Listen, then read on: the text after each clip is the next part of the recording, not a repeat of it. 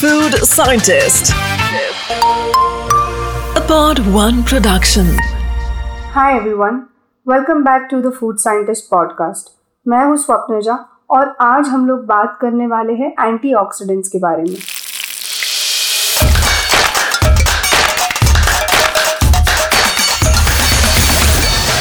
One stop destination for food, science, and health with food scientist Swapnaja. Swapnaja.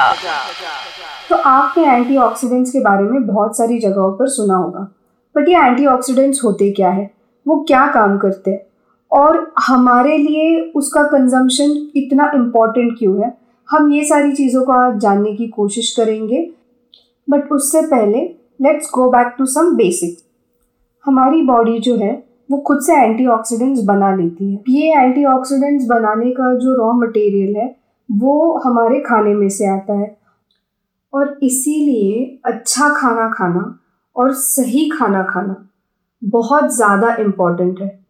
Specially वो लोग जो किसी ना किसी लाइफस्टाइल डिसऑर्डर से सफ़र कर रहे हैं, जैसे डायबिटीज़ या पीसीओएस या आर्थराइटिस सो इन सब सिचुएशंस में एंटीऑक्सीडेंट्स का रोल जो है, वो काफ़ी मेजर होता है एंड वो डिज़ीज़ मैनेजमेंट में काफ़ी हेल्प कर सकते हैं। बियॉन्ड दिस एंटीऑक्सीडेंट्स जो है, वो इम्यूनिटी बिल्ड करने में भी बहुत हेल्प करते हैं। वो एंटी एजिंग प्रोसेस में भी बहुत हेल्प करते हैं। तो लेट्स ट्राई टू अंडरस्टैंड कि एंटीऑक्सीडेंट्स का एक्चुअल सेल्यूलर लेवल पे रोल क्या है। अब एंटीऑक्सीडेंट्स जो है, वो काफ़ी अलग अलग टाइप के होते हैं। बट मेजरली उनका रोल जो होता है, वो है फ्री रेडिकल्स को न्यूट्रलाइज करना। बॉडी में फ्री रेडिकल्स बनते रहते हैं which are a by product of body processes अब ये फ्री रेडिकल्स जो है, वो काफ़ी हार्मफुल होते हैं।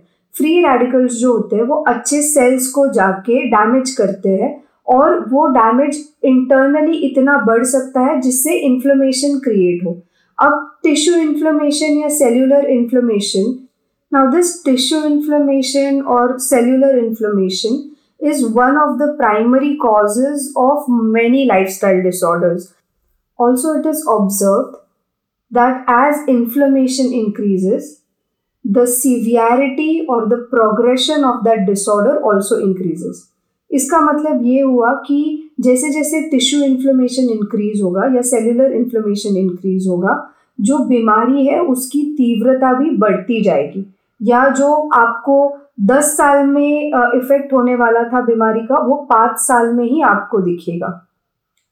अब साइमल्टेनियसली एक बात ये भी है कि ये जो फ्री रेडिकल्स होते हैं, वो तो नॉर्मली आपकी बॉडी में बनते ही है बट उसके बियॉन्ड अगर आप स्मोक कर रहे हैं, अगर आप जंक फ़ूड कंज्यूम कर रहे हैं, अगर आप बहुत स्ट्रेसफुल सिचुएशंस में हैं, अगर आप एक्सपोज है पोल्यूशन से ज़्यादा और पेस्टिसाइड वाले फ़ूड से ज़्यादा एक्सपोज है तो आपके बॉडी में फ्री रेडिकल्स का प्रोडक्शन काफ़ी हाई होगा, ठीक है? और इस वजह से जो एंटीऑक्सीडेंट्स बॉडी नेचुरली बनाती है, वो इनफ नहीं होता है वो लेवल के फ्री रेडिकल्स के साथ कॉम्बैट करने के लिए।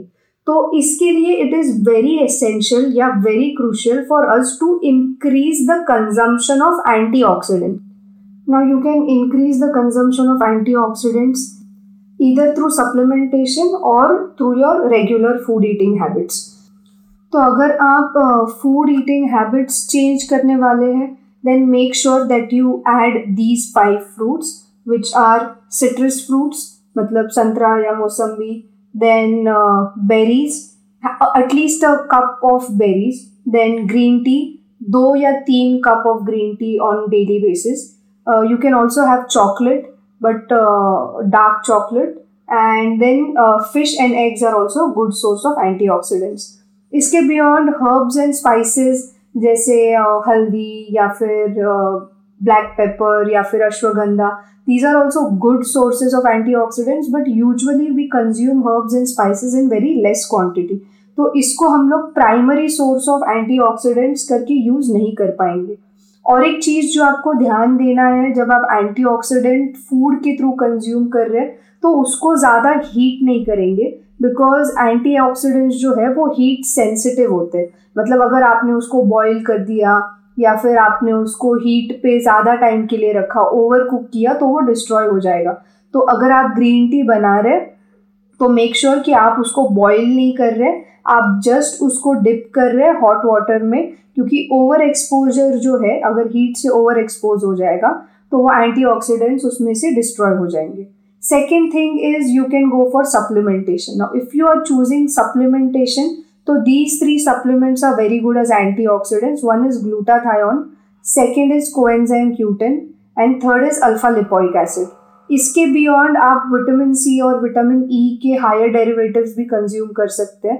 तो they are also very very good source of antioxidants supplementation और रेगुलर खाने में सिर्फ़ इतना डिफरेंस है कि रेगुलर खाना आपको ज़्यादा क्वांटिटी में खाना पड़ेगा। आपको मेक श्योर sure करना पड़ेगा कि आप हर रोज़ उसको कंज्यूम कर पा रहे सप्लीमेंटेशन जो है, वो आपको एक टैबलेट या कैप्सूल में आपको एंटीऑक्सीडेंट का बेनिफिट मिल जाता है। तो कन्वीनियंस सेक के हिसाब से आप आपके हिसाब से चूज़ कर सकते हैं सप्लीमेंटेशन या regular food so now we know that antioxidant जो है they protectors from oxidative cell injuries also they manage tissue level inflammation तो we need to make sure that we eat good amount of antioxidants in our daily food I hope आपको ये episode अच्छा लगा। Do hit the follow button and share this with your family and friend you can also follow me on Instagram at the food underscore scientist Do tell me about how you like to consume your antioxidants. Till then, take care and thanks for listening to this podcast. Food Scientist. A Pod One Production.